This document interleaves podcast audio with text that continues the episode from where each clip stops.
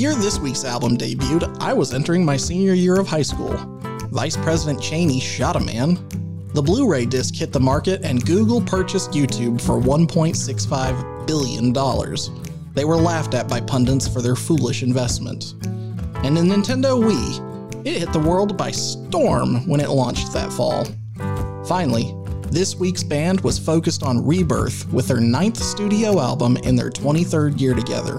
Have you guessed it? The year was 2006. The band, the Red Hot Chili Peppers, and the album, Stadium Arcadium, this week on Two Dudes and Tunes.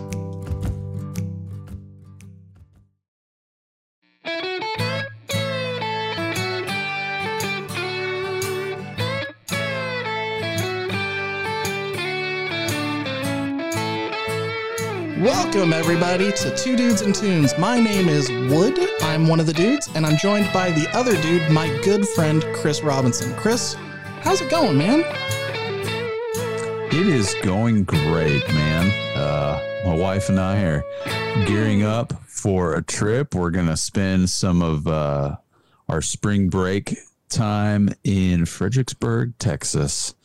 Going to get out of the hot and dusty plains for a little bit. So it, it hasn't been too hot and dusty though. No, not hot, but boy, is it dusty. Actually, yesterday was an it was a regular hub boob. That's what we call them here in uh, the Panhandle. And um, man, I woke up this morning and had to put eye drops in and like wait a little bit to put contacts in because my eyes were full of dust.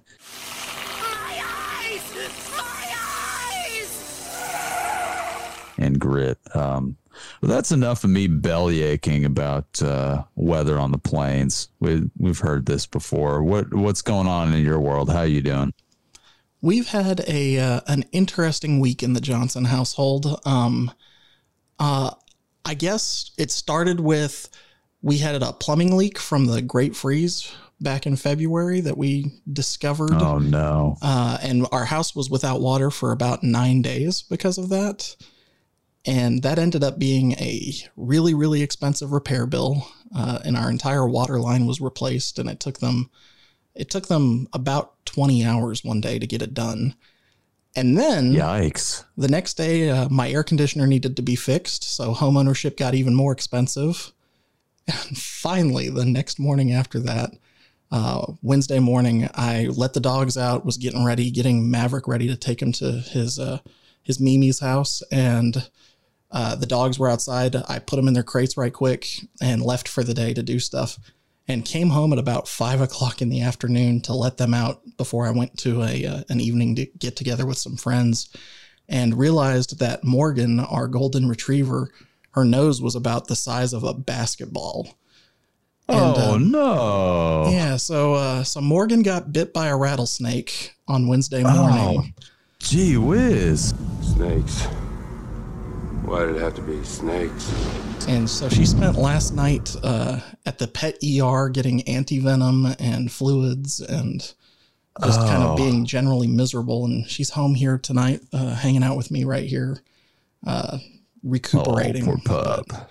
I felt uh, yeah. really terrible. She doing okay? Her. Yeah, she's going to be fine. But oh. I felt really terrible that I uh, I felt like a terrible dog parent, just uh, not really paying attention to her when she came inside, and she wasn't acting weird, but uh, when I got home, it was definitely weird.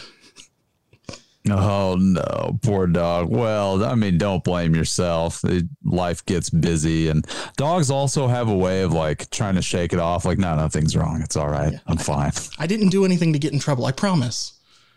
That's exactly it. Tiffany, my wife, uh, kind of had an interesting insight into all of this. This happened on March 15th, so St. Patrick's Day, and St. Patrick is famed for running all the snakes out of Ireland. And Morgan is a golden retriever from Ireland, Scotland. And her name, Morgan, M O R R I G A N, is the Irish goddess for of bringer of death. Oh, the irony is the, the irony. The irony that she got bit by a snake on the day we commemorate the guy who ran all the snakes out of Ireland, and she is the bringer of death. Just boils over. Uh, did you guys do something to offend St. Patrick? Did you like stomp on a clover or like make Irish people jokes or something? I uh I didn't wear any green. Oh well, I didn't either. Hopefully, uh, hopefully you're not responsible by association. Because I, I went to dinner with my family and they were all wearing green, and I was like, "Oh yeah, that's right." And then they all pinched me half to death. So uh so Tiffany is hoping that Morgan learned not to mess with the nope ropes. Man, so funny story about uh, nope ropes. Uh, my freshman year of college, uh, my parents were nice enough to let me live in the house as long as I was going to college. Um, and so I was running late one day and opened the door to uh, the house to like run out to my car and leave. And a little garden snake slithered into the house. And I just like leaned back into the door and was like, uh, there's a snake in the house. I got to go by. and just booked it. So what else is new with you, man? to be honest with you, not a whole lot. Let's see. Last week, well, I get that's not exactly true. So, my wife has gotten her vaccination, uh, and so we've been able to do a little bit of running around to kind of experience a little bit of normalcy. We took a trip to Amarillo, just kind of on a whim. We were going to help uh, my in-laws pack up because they're moving, and uh, we got done early, so we kind of had a whole weekend to ourselves but yeah, that's about it. We're kind of making our way around Texas now that we can kind of get out of the house with a relative amount of safety. So, other than that, just working for a living, hoping that this turns into something exciting, you know? I think it already has. I'm I'm really excited with where we are at the moment. But kind of with Yeah, that I said, am too. with that said, I think we need to turn our attention to this week's album, Stadium Arcadium. All right, let's get on it. I know that you love this album because it's on your list. Mm-hmm. Um, but I also pondered putting this album on my list because it was a staple for me in high school. It was kind of kind of a very formative album for me guitar wise. That was the whole reason I bought it when it came out is because I had heard Snow and um you know uh, some of the other singles. Uh, the the real big one is escaping my mind right now. What is the it's the first track on this album. Dani California. um yes Dan, so i had heard those two tracks and went and picked it up. Um and even like among all my guitar playing friends there was a ton of buzz because this album from a guitar standpoint is just incredible. John Frusciante's playing covers like a really wide array of styles the tones in it are amazing. Um, but sadly this album was purged in the great uh, compact disc purge at some point in the last five years. So it is in a thrift store somewhere or in a garbage bin somewhere. I am not sure which. Um, but that's kind of my story behind this album. But this is this is your week and your album. So the what what is the story for you behind this album Well, you know, this is this is one of the last albums I remember standing in line to buy on release day uh, at a Barnes and Noble bookstore. For those of you who are wondering, and uh, the whole the whole reason I was excited to buy it, I had not been a huge Chili Peppers fan leading up to this release, but the local rock station here in San Antonio, uh, or classic rock station, uh, I can't remember which did a like an expose where they played a lot of the singles from this album uh, one night, and then they had an interview with uh, Flea and uh, I believe it was just Flea, but like he was on the phone, and it was obvious he was like on a tour bus, and it was just a really poor quality like Uh, audio yeah. connection, like they have sometimes uh-huh but he talked about just how excited they were about this album and how you know how the music that you know was being played on this you know expose was really indicative of what could be found throughout the whole album and hearing kind of his pride and everything that was going on with the band everything that he had to say about it and then coupled with my brother Britton who really enjoys the Red Hot Chili Peppers I was like, okay, I'll go buy this. And so, like, the next day we went out and bought it. Uh, I was heading into my senior year of high school. So, between my junior year and starting my senior year when, uh, when this album came out. So, I had a little bit of mobility. I had a car. I was able to get out of the house and do stuff. And I remember just kind of getting it, uh, walking out, putting it into my car and I had a really beat up old uh, Toyota Land Cruiser at this time, and I had just I put, remember that car. well, I had fondly. just I just put a CD player in it, and about three weeks after this album, uh, the CD player got stolen out of it. Just a sick world we're living in. Sick people. So, Oh, so it was one of the man. only CDs I ever played in that car. But I remember just instantly really liking it, and uh, reading your notes about it being purged from your uh, your compact disc purge uh, made me go looking to see if I still had this album, and it is in a box of stuff from my parents' house from when I moved out of there about eight years ago. So so I still have it. It's the jewel case is all cracked and broken up, but the CDs seem to be in pretty good condition. So I threw the album, the the physical album, in my truck, and maybe I'll give it a listen for old time's sakes, just to handle something physical while I'm playing around with it. Yeah, you should. I joked last week's episode about how I just got this on vinyl, and unfortunately, I didn't get the chance to listen to it on vinyl this week with all the stuff that we've had Oh, going man, on between.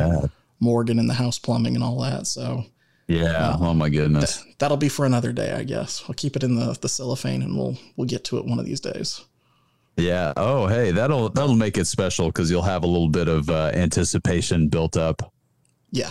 Well, and I've been listening to this album pretty much on loop for the last week, week and a half. So uh, I'm ready to take a break from it, honestly. Uh, Yeah, yeah, that's fair. It is long. It is 28 tracks, and that is just a long amount of time to just sit and listen to music. well, and last week I spent uh, 57 hours in my company car driving uh, 3,800 miles uh, doing garage inventories. So I had a lot of time to listen to this album. Yeah, good grief. Yeah, I, the length was uh, kind of the primary thing uh, that I disliked Mhm. about this album, and, and possibly the only thing, because as we talked about in our last episode, and have talked about even in conversations before we ever started the podcast, like this album is excellent. Mhm. You know the the production of it is phenomenal. The arrangements are just like a Swiss watch. Nothing is out of place. Everything is recorded really well. The band is like in peak condition. Everybody is playing their instruments and singing about as good as probably they ever have, I would say.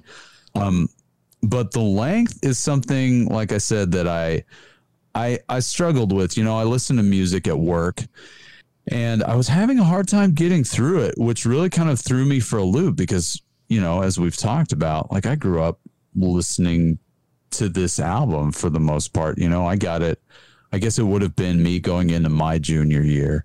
Um, but so I, I kind of I sat down and thought like, well, is there anything from this album I could cut just as an exercise in like is any of this like not not bad you know but could i bear to part with eight of the 28 tracks and cut it down to something uh that long and i did have a list of those tracks you want me to read them off i'm just curious mainly to see your reaction if you haven't already read them in the show notes I've read them in the show notes, and my reaction is utter violence.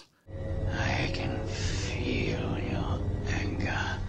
If we were in the same room together, this podcast would be over. But go ahead and call them out, and I'll tell you Oh, why you're no. wrong.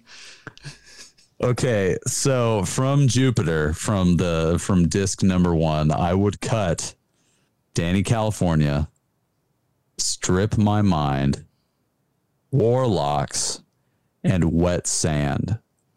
And from Mars, I would cut 21st century, if, Animal Bar, and Death of a Martian.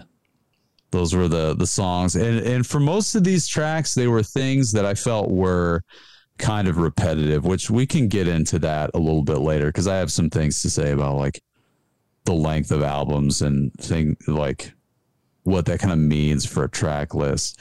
Um, but in case anybody at all is interested in the violence I've done to this great album, uh, I'm going to post the uh, the track list that I came up with for both of these albums, just as kind of a fun exercise in like seeing what one can do about like trimming down an album that feels too long.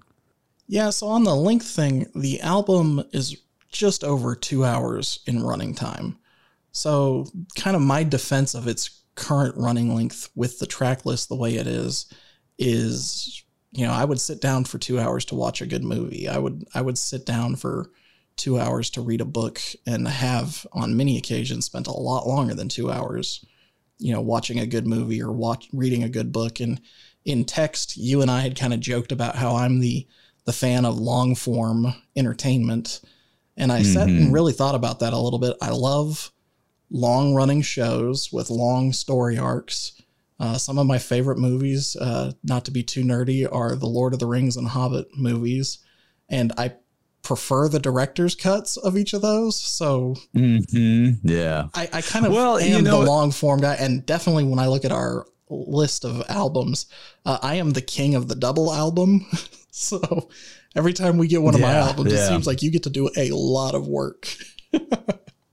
You know, it's it. I for most of these, I wouldn't call it work. Even with uh, even with the George Strait album, I enjoyed the process. But w- part of the reason that I sat down and and cut some songs out of it uh, was mainly to get me to engage with the material. Because part of the problem I had being at work and trying to listen to this is uh, the songs kind of started to bleed together for me and I wasn't really able to focus on them in any meaningful way. Not that I was like sitting down and trying to like crack the code on every single track and try and come up with some grand unifying theory of Stadium Arcadium. Um, but I felt like I needed to prove to myself, okay, is it my attention span or is there stuff on here that I genuinely feel I could do without that would kind of improve my experience of it?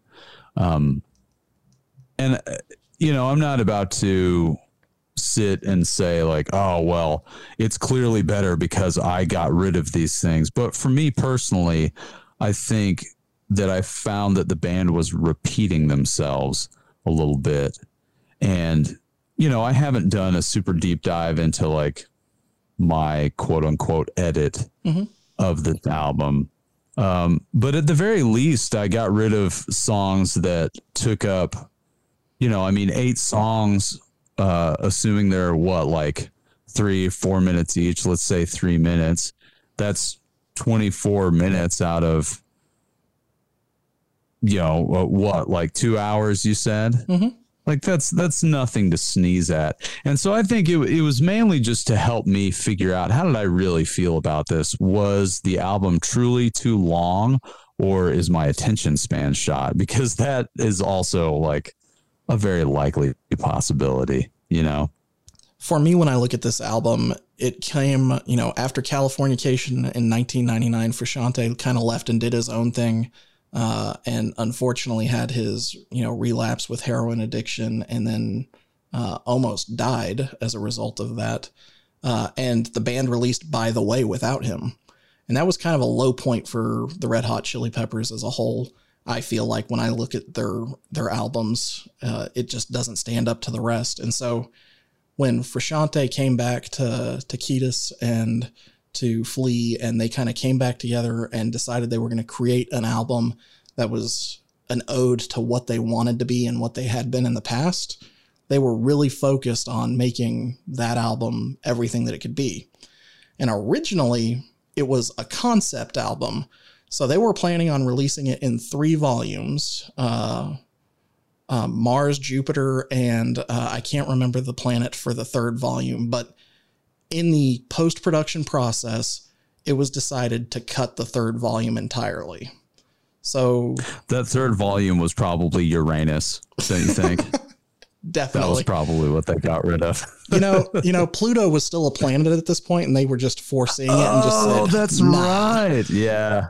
It was probably like five tracks. And They're like, ah, we don't need Pluto. It So- doesn't qualify as an album. so actually it was 10 tracks um and so the original album for this you know three volume set was going to be 38 songs and they recorded all of it they post produced all of it and then at the last minute uh, or not quite the last minute but towards the end of production they decided we're not going to release the third volume of this album so we need to cut 10 tracks from it and so Flea, Kiedis, Frusciante, they all sat down and they had to go to 38 from 38 tracks down to 28 tracks. And they said it was like killing one of their children every time they picked a track not to keep on this album.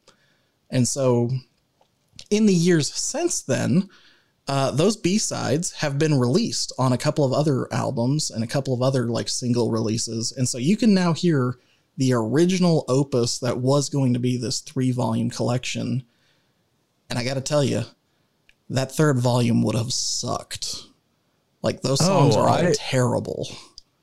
I oh, did you find the list of those songs because I want to go on my own time and listen to them because I read that in the show notes and I was intrigued like 38 songs is a lot. So I want to know what they cut. Well, and you know? originally, when it was going to be the three volumes, it was going to be they were going to release a volume a year, and then at the end they were going to sell like a three volume collection in one box set. Oh, so it wouldn't yeah. have been 28 tracks at once or 38 tracks at once. It would have been 10, 12, and you know 14 or whatever the breakdown was going to be based on how they had the Mm-hmm. songs divided. Um, there is a Spotify playlist that has all the songs in one playlist, and I believe there's one on Apple Music as well. So you can kind I of need to look that up. Yeah. It's the Stadium Arcadium order plus the nine other tracks tacked on, and the tenth track has never been released. So you get nine out of the ten Oh, Uh, interesting. definitely worth listening to. And when you listen to it in the context of these were the 38 originals and these are the 28 we ended up getting, I have a hard time saying that the, the 10 that they cut were the ones to cut. And they've already been cut. So I don't feel like you can cut this album anymore and still own or retain what they were intending originally. Yeah, and you know, I, I complain about length not because I think that the album is bad. Uh, this is something I kind of alluded to earlier. I I felt like, and this holds true for a lot of double albums I've listened to. It is hard not to repeat yourself mm-hmm. when you get that high up in a track list. Now, the thing that makes this album exceptional is that I think that the band's skills kind of saved them from having just absolute duds. None of the tracks that I like cut were because I thought like, oh, they're bad. It's because like it is rare to find an artist that is not going to repeat themselves over much past 15 tracks, let alone 28. And I don't know if maybe I'm just like, I mean, I wouldn't say I'm pickier than you because you, you know, you and I have fairly selective tastes in music. Um, but it may just be that I get tired of stuff quicker. You know, it's funny. A lot of the albums on your list are long, or, you know, you've got most of the double albums. I have a lot of like nine track albums and mm-hmm. 10 track albums on our you list. had a five track album and we've already covered it. So Yeah, yeah. So, you know, like I think that the bar is just so high. I can't think of any any double albums that don't have at least a little bit of repetition. The possible exception being the White album, you know, but I mean there's stuff in there that I would get rid of cuz it's just noise, frankly. Well, yeah, You know what I mean? we, we can agree on that. I think I think at the end of the day, though, for me, this is kind of the magnum opus of what a double album should be. And I think mm-hmm. one of mm-hmm. the reasons for it is the tracks that are on it are pretty deliberate. The ones that made the cut here are pretty deliberate. And I really like Yeah. seeing, you know, you already mentioned it, but this really is a time in the Red Hot Chili Peppers career. And how how many people or how many bands do you know that it was their 23rd year together and their ninth attempt at something that is arguably their best work? Um, Absolutely. these guys came together kind of with a unified vision and a unified set of goals. And they had strong support from Rick Rubin, their producer on this album, to kind of create the album that they wanted to make. And one of the things that I thought was really interesting in reading about this album, uh, there's a an interview, like a roundtable interview, uh, where they interviewed each one of the members of the band kind of independently from each other. So, you know, Flea didn't know what Kiedis said, Akita said, or Frusciante didn't know what either of the others said about him.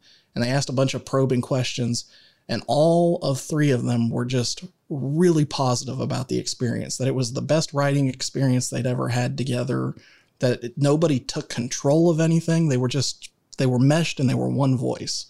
And to hear that coming from three guys interviewed at three different times, just cut, cut, cut, cut, cut, was like, man, this is this is the album.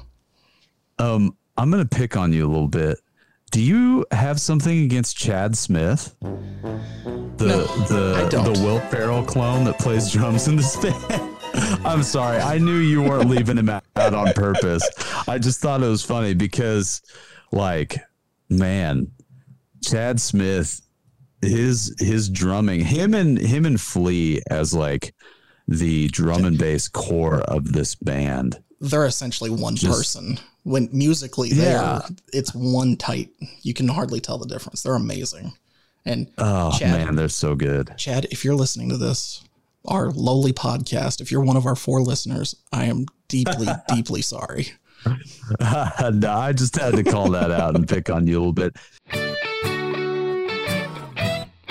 But yeah, the the production of this album, um, man, Rick Rubin's touch is just spot on. Like nothing is drenched in too much reverb, nor is anything too dry and raspy. Like everything sits in the mix just absolutely perfectly. And when you look at Rick Rubin's production credits, that's kind of a consistent thing, at least among the albums he's produced that I listen to. Um, the the System of Down albums that he's produced have a similar quality. And granted, a lot of that comes down to arranging, right? Like as a band, you have to be able to pick, okay, the guitars are going to play here, bass is going to match here, we're going to diverge at that, those points or whatever. But man, like everything just sounds clean and uh, but also organic, you know, because none of it sounds overproduced. Um, and so as I kind of read through Rick Rubin's like credits and kind of thought about those works, it really clicked for me that yeah, the reason part of the reason this album is so good throughout 28 tracks is because like the producer was there to like guide and help them like shape all these songs into a consistent experience. Well, and you know, he also did uh, Audioslave's first album, Audioslave, which is one of my all-time favorite albums and is also on this list uh, coming up. And that's also indicative of kind of his sound. But just to mention one more artist that he really worked a lot with towards the end of his life is uh, Johnny Cash. He did about 20 years worth of albums with Johnny Cash, uh, and those were some of my favorite albums by Cash. Uh, they have a a very raw looking back on my career, looking back on my life, and being very uh, poignant, if I guess is the word I'm looking for. And Rick Rubin's sound in those albums just comes through because it's just Johnny, and I, I I've always loved that about you know Rick Rubin's work. There are some people though um, who don't have very good things to say about Rick Rubin's work. uh, kind of starting in the early 2000s, uh, late 90s, he got really involved in the uh, the the loudness wars, if you will, where uh, producers were really just piling on all sorts of compression and just really blowing out the the waveforms of their their audio files in an effort to increase the perceived loudness of a track while not actually increasing the loudness of the track.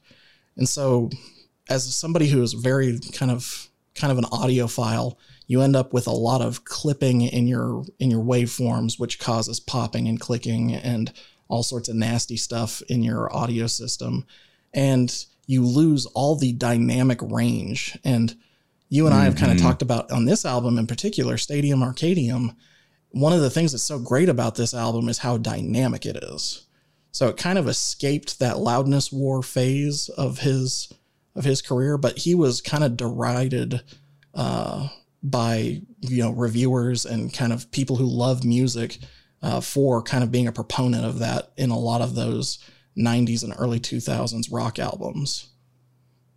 Yeah, that that com- that note about compression is interesting because as a guitarist, you know, I uh, I you know use effects pedals, and that is a thing that compression does. It really um, it compresses your signal. The highs cannot be too high, nor can the lows get super low.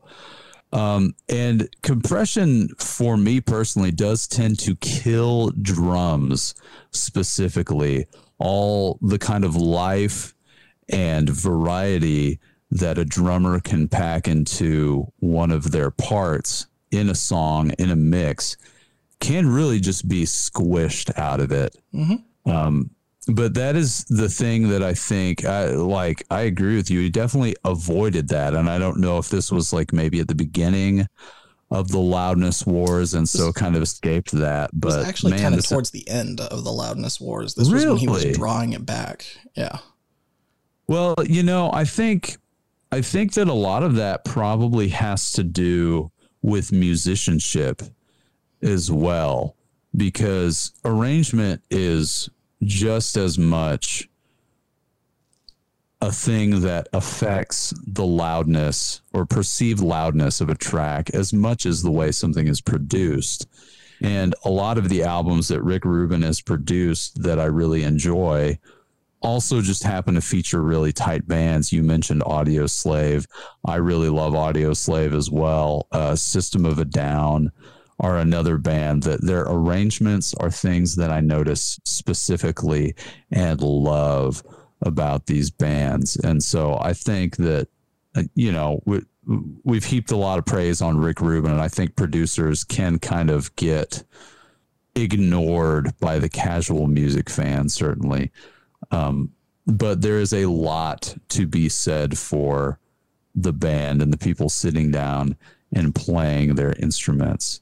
Um, but man, I for this album, it was definitely just a killer combination of people, Rick Rubin, and then just the talent that those four guys in the Red Hot Chili Peppers bring to the mix. Just created something that, even though I felt it was a little long, man, like if you're going to listen to too much music, this is kind of the album to do it with, you know?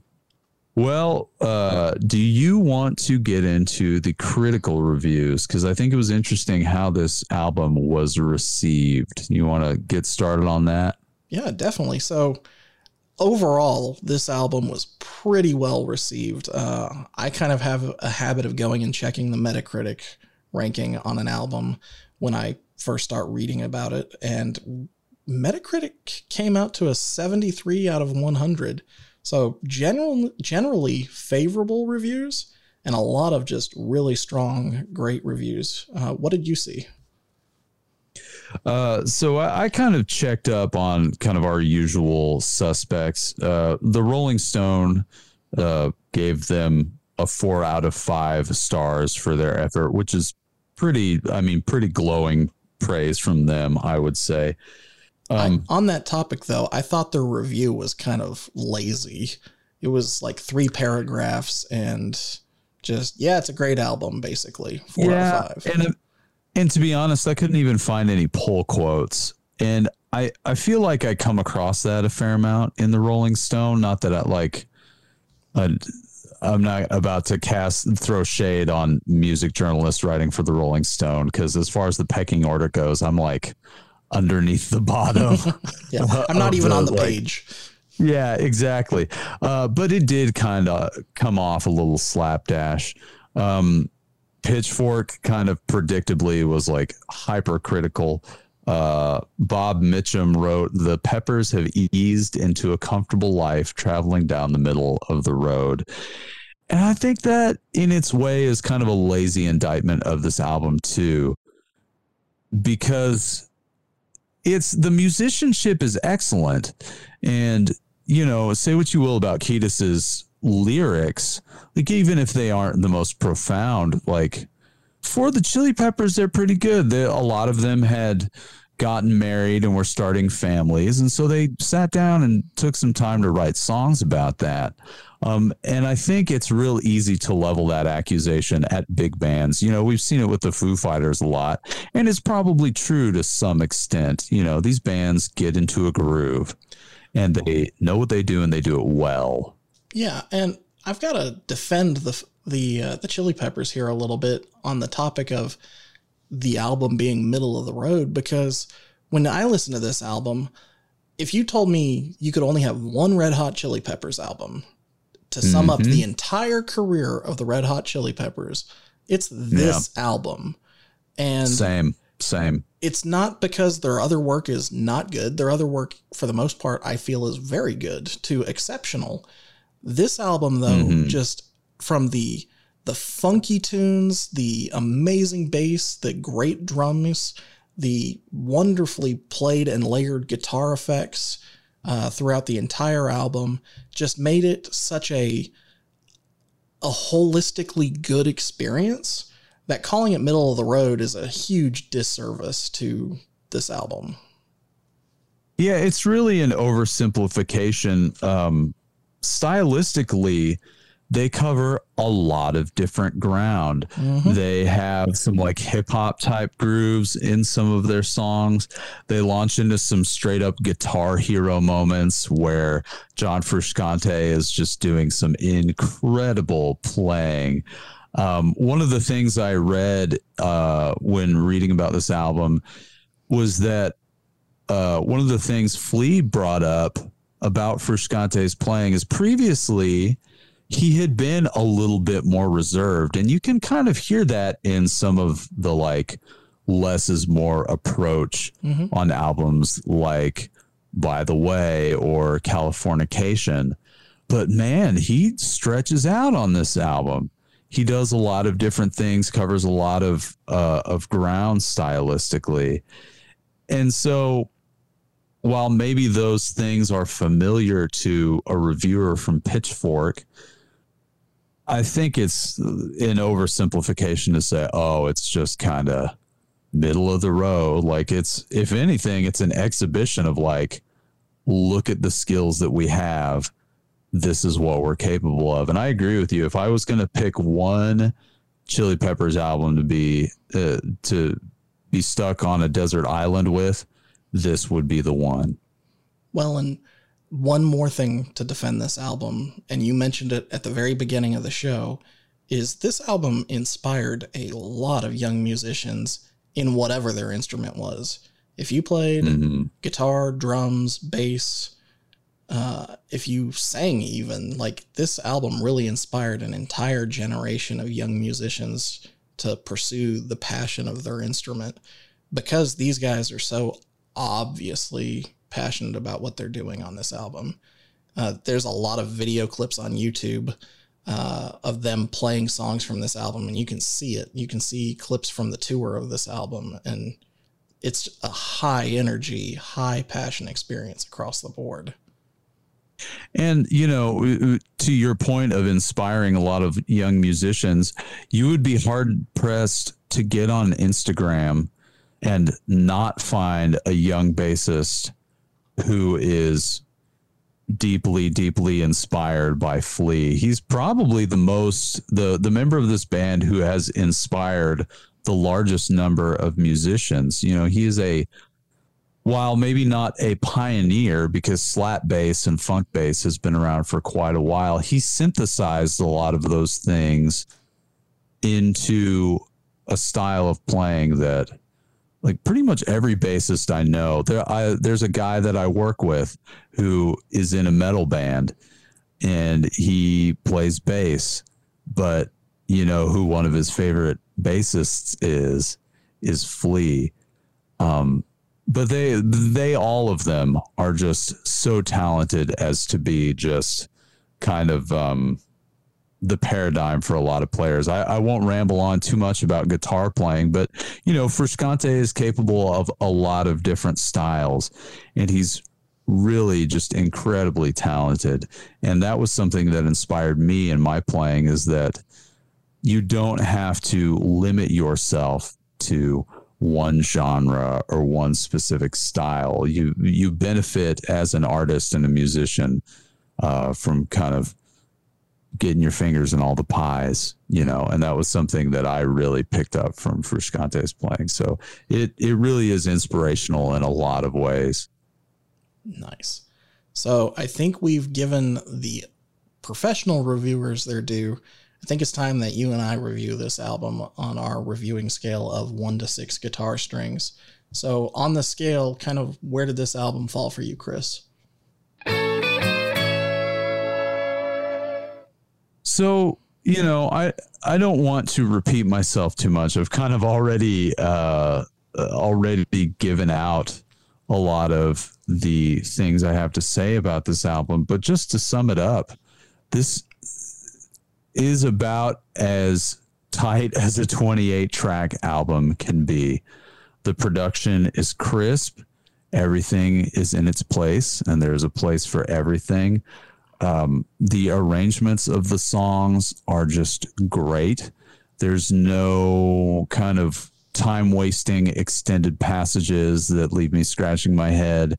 There aren't any any back not, not even like background vocals that I think like, oh, why is that there? Like the band really sat down and honed these tunes to be as good as they could possibly be. Um, and we didn't even really talk that much about lyrics or vocals, but I think this is Anthony Kiedis's best work. Um, he's got a lot of turns of phrase that are just kind of fun and stick in your head, even if they're like maybe a little bit in his kind of dorky, hallucinogenic, kind of white boy rapping style. you know like uh, it's it's good. It's all what i love from the chili peppers. But i have to come back to the fact that when i was listening to this i kind of got lost in a little bit. Um you know 28 songs is a lot of it makes for a lot of time to have to focus. Um if this is something that's on in the car it's no big deal. But to sit down and derive enjoyment from it as good as it is, I still found my attention wandering, found myself kind of hovering over the skip button, going like, okay, well, I've heard this before. And, you know, that could be time too. This is an album that you and I have been listening to since 2006. Um, but I feel like I mm-hmm. have to ding it a couple of strings. I've got to give this album four out of six strings because, for me personally, a more concise experience makes for a more memorable experience. And honestly, if they had released this the way they were planning to over three years, I would very easily be able to pick one album out of the three of them that I like the most. So I'm coming in at a solid four out of six strings. Uh, but what about you? Because I know you have a very different opinion than I do. so I'm definitely the the lone weirdo here. Um, I think back to my early memories of this album, and for the most part, each track has a specific memory from you know the late high school, early college time of my life, kind of tied to it. And I've come to think of this album almost as more of a companion than a listening experience. It's something that is comfortable. It's like, you know, the shoes that I like wearing around the house. And when my mind is troubled or when I've got a big problem to work through, this is kind of one of the standby albums that gets queued up on my phone and kind of plays in my ears. Uh, the summer that this album came out, it came out on May 9th. Uh, about a month later, I found myself on a church mission trip to Haiti. And this album kind of was a part of that experience for me and was one of those times in my life that really changed the direction of my life in a week. And so this album really is imprinted on me because of that trip and the experiences that I had on that trip. Um, I agree. It is a long album. It's 122 minutes to be exact. Uh, but like I said earlier, I put that time away for all sorts of activities that I derive enjoyment from. And I feel like each track on this album deserves to be am- admired. Uh, my word of the week, uh, the big word of the week for me is apotheosis. And this album is the apotheosis of Red Hot Chili Peppers music. Uh, it's the best thing that you could possibly put up there from them. This album holds up 15 years later. When I put this on for the first time uh, last week and played it, it sounded like it could have been released a week ago. Uh, it could be at the top of the charts again. And this, we didn't even mention this. This album released with Stadium Arcadium at number one, and it held number one for 14 weeks. It's one of three songs to open at number one on the Billboard charts in the history of the chart, and it stayed there for 14 weeks. So when I put this album on, I'm transported to that time when it was at the top of the charts, and I end up reliving some key inflection points in my life. And thankfully, very few of them I would do differently. Like, this is not an album that I feel regret when I listen to, it's something that I really enjoy. Uh, but there are some things that I don't like about this album. We've talked about the loudness wars. This is kind of at the end of it, and some of the, the tracks on this album really show a lot of that, especially on those B sides that didn't make the cut. Uh, they're over compressed. Uh, a lot of much harder kind of rock metal stuff in there that just kind of gets muddy in the way that it's mixed because of that. Uh, and because of that, I'm glad that they cut the album down to 28 tracks and got rid of the third volume and decided to release this as just a really long double album. Uh, the B sides are definitely my least favorite uh, from this project, and they're probably my least favorite Red Hot Chili Peppers songs as a whole. So uh, I kind of jokingly thought to myself, if this had been released as a three volume box set, I probably would have used the third volume to tie into a fruit tree like an old Net Zero CD at the store to scare all the birds away. Uh, because yeah. it's just the music is that bad on it. But up there with the uh, AOL internet yes. CDs. yes. So what we got, I feel like, is just about as close to perfect as you can get for an album at 28 tracks and 122 minutes. And part of that, I admit, is just my personal perception and the fact that I kind of grew up, you know, my childhood ended listening to this album and my life turned on the release of this album. So I'm giving this album five out of six strings, and Flea can keep slapping that bass. Yes, and I, I I hope that he does because, boy, is he just he is a wonder to behold. I this is a band that I have never seen live, and it makes me really sad because they are just excellent. Um, but that's it. Gavels have banged on whatever it is that gavels bang on that like weird little hockey puck of wood. Is that what that is? A sounding block? Yep. I should know. I'm the one who's been in band class between the two of us. But I am assuming that you had a favorite track. So do you want to move on to the favorite slash least favorite portion of, of the show? Absolutely. And I'll take the lead on that. I just yeah, wrote do. I just wrote like a six paragraph long love letter to this album. So picking, picking a favorite it deserves it. It does. Uh, I don't say anything I don't mean. Uh, so picking a favorite was really hard for me, but the one song that kind of has the deepest emotional impact on me to this day is Snow. So I'm going to pick Snow as my favorite track for this album. How about you? So my favorite track, it, you know, I I may have come off as super critical of this album, uh, but boy, did I love it. Picking a favorite song was like having to pick between you know the three of my children which is my favorite. I don't have kids but if these songs you get you all get what i'm saying. You understand. So i had i forced myself to pick between slow cheetah ready made and storm in a teacup.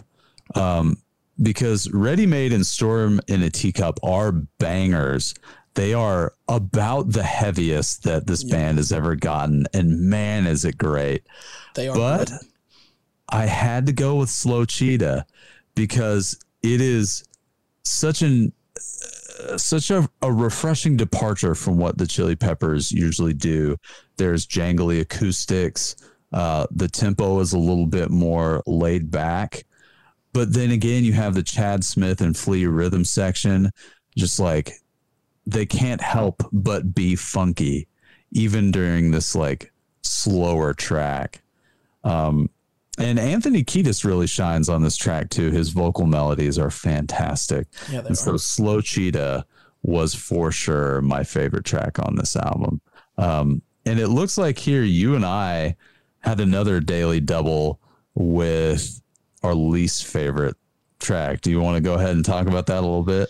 Yeah, so we both picked Animal Bar as our least favorite, and I'll be honest, I read your yours when I was trying to pick my second, so that probably had yeah. some some inflection on me. Um, I should not have looked at your review first. Looking, yeah, you're looking but, over my shoulder at the test. But I do agree. I've never really felt anything emotionally connecting me to that song in particular, and it is probably lyrically speaking kind of the most nonsensical, weirdest song on the album.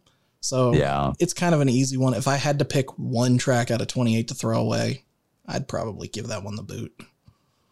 Yeah, and to kind of like point out uh, a thing I thought about that summed this album up for me is even in my least favorite track, like there are some drum breaks mm-hmm. that Chad Smith has during the bridge that are great.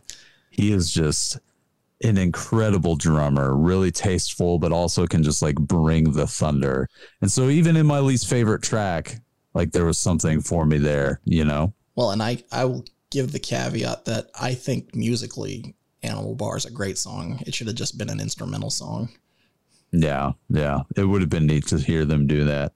Um, and I don't know how much you care about this like bonus round that I threw in there, but my favorite album between the two of them is Mars. Uh, Mars is kind of the heavier rocker. And I had said last week, I don't think there's an album I prefer. I think they're both good. But I remember putting Mars into the CD player more often than Jupiter because I liked a lot of the guitar work and kind of the heavier riffs.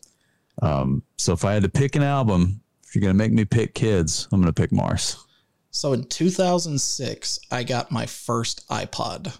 And so this was one of the early albums that I ripped in like the really terrible version of iTunes for Windows PC.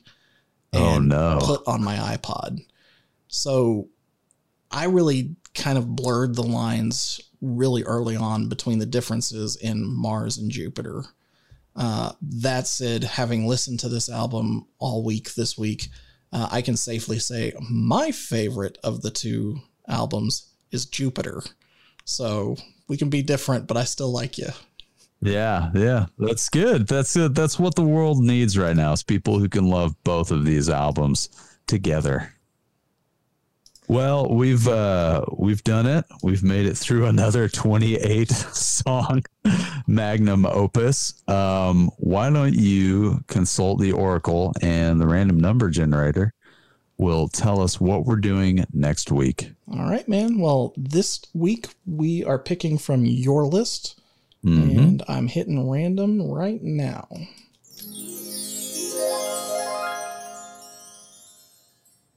All right, number 21 is what came up. That is Bon Iver for Emma Forever Ago. Oh, no, no, no, no, no, no. Bon Iver, sir. Bon Iver. It's it's like some it's like a riff on the French language. So I, I can understand you being disrespectful about it.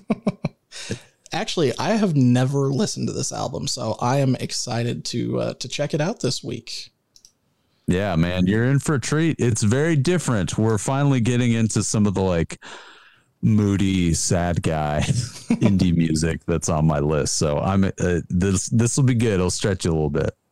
Well, Chris, this has been a lot of fun. To our audience, thank you for listening to this week's episode on Stadium Arcadium. If you want to join the conversation, drop us a line and interact with us on our socials. They're in the show notes. Chris, I'll see you next week when we're talking about Bon Iver.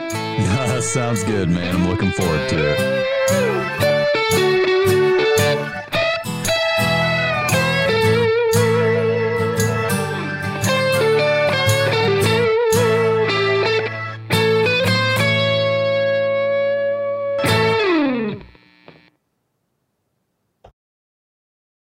So I drove to Houston today and came back home.